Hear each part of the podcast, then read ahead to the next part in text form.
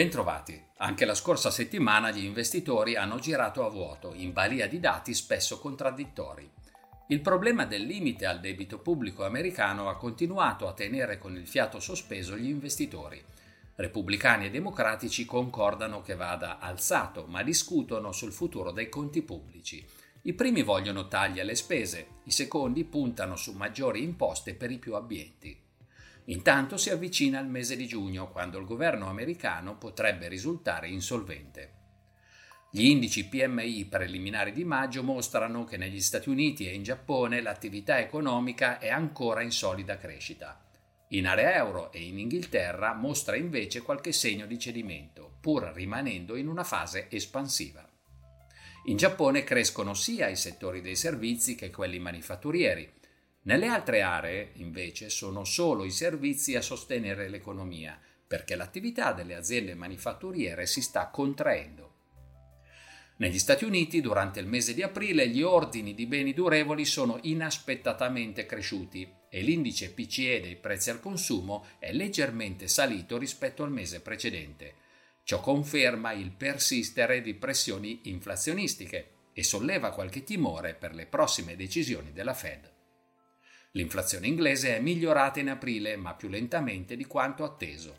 L'inflazione nella città di Tokyo, ben rappresentativa della tendenza nazionale, ha rallentato nel mese di maggio. Rimane tuttavia su livelli decisamente superiori all'obiettivo della Banca del Giappone.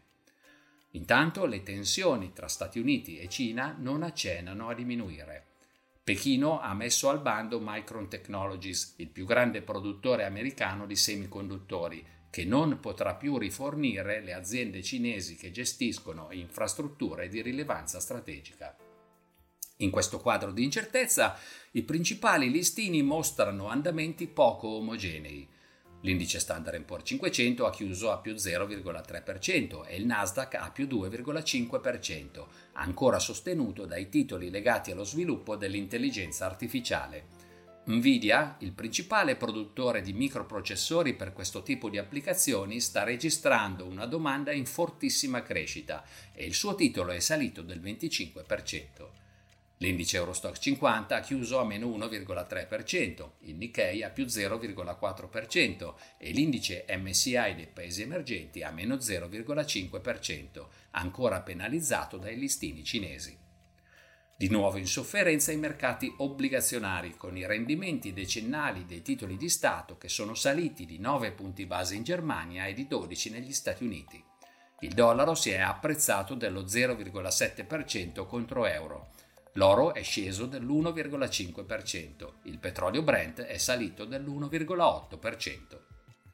Questa settimana vedremo i dati di maggio sul mercato del lavoro americano. Gli indici I S M negli Stati Uniti e P M I in Cina ci informeranno sui settori manifatturieri. In area euro vedremo il dato preliminare di inflazione.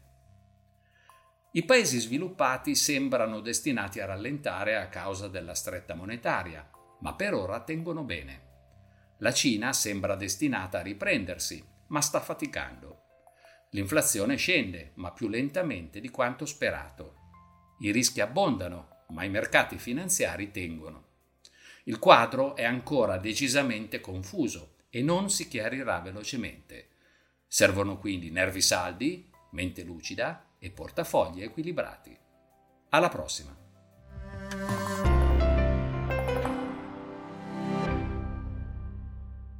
La presente registrazione audio ha finalità meramente informative. Le informazioni in essa contenute non rappresentano un'offerta di acquisto o vendita di prodotti finanziari, una raccomandazione di investimento e non sono da intendere come ricerca in materia di investimenti o analisi finanziaria. Le opinioni espresse riflettono il giudizio di Amundi al momento della loro diffusione e sono suscettibili di variazioni in qualunque momento, senza che da ciò derivi un obbligo di comunicazione in capo ad Amundi.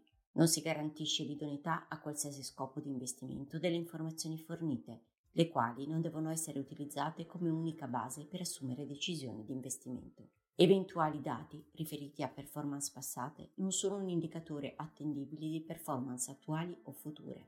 Investire comporta un sostanziale grado di rischio. L'investitore, prima di qualunque investimento, è tenuto a prendere attenta visione della documentazione relativa allo strumento finanziario oggetto dell'operazione, la cui sussistenza è disposta dalla normativa vigente. Le informazioni contenute nella presente registrazione audio non sono dirette alle U S. Person, così come definite nel U S Regulation S della Securities and Exchange Commission.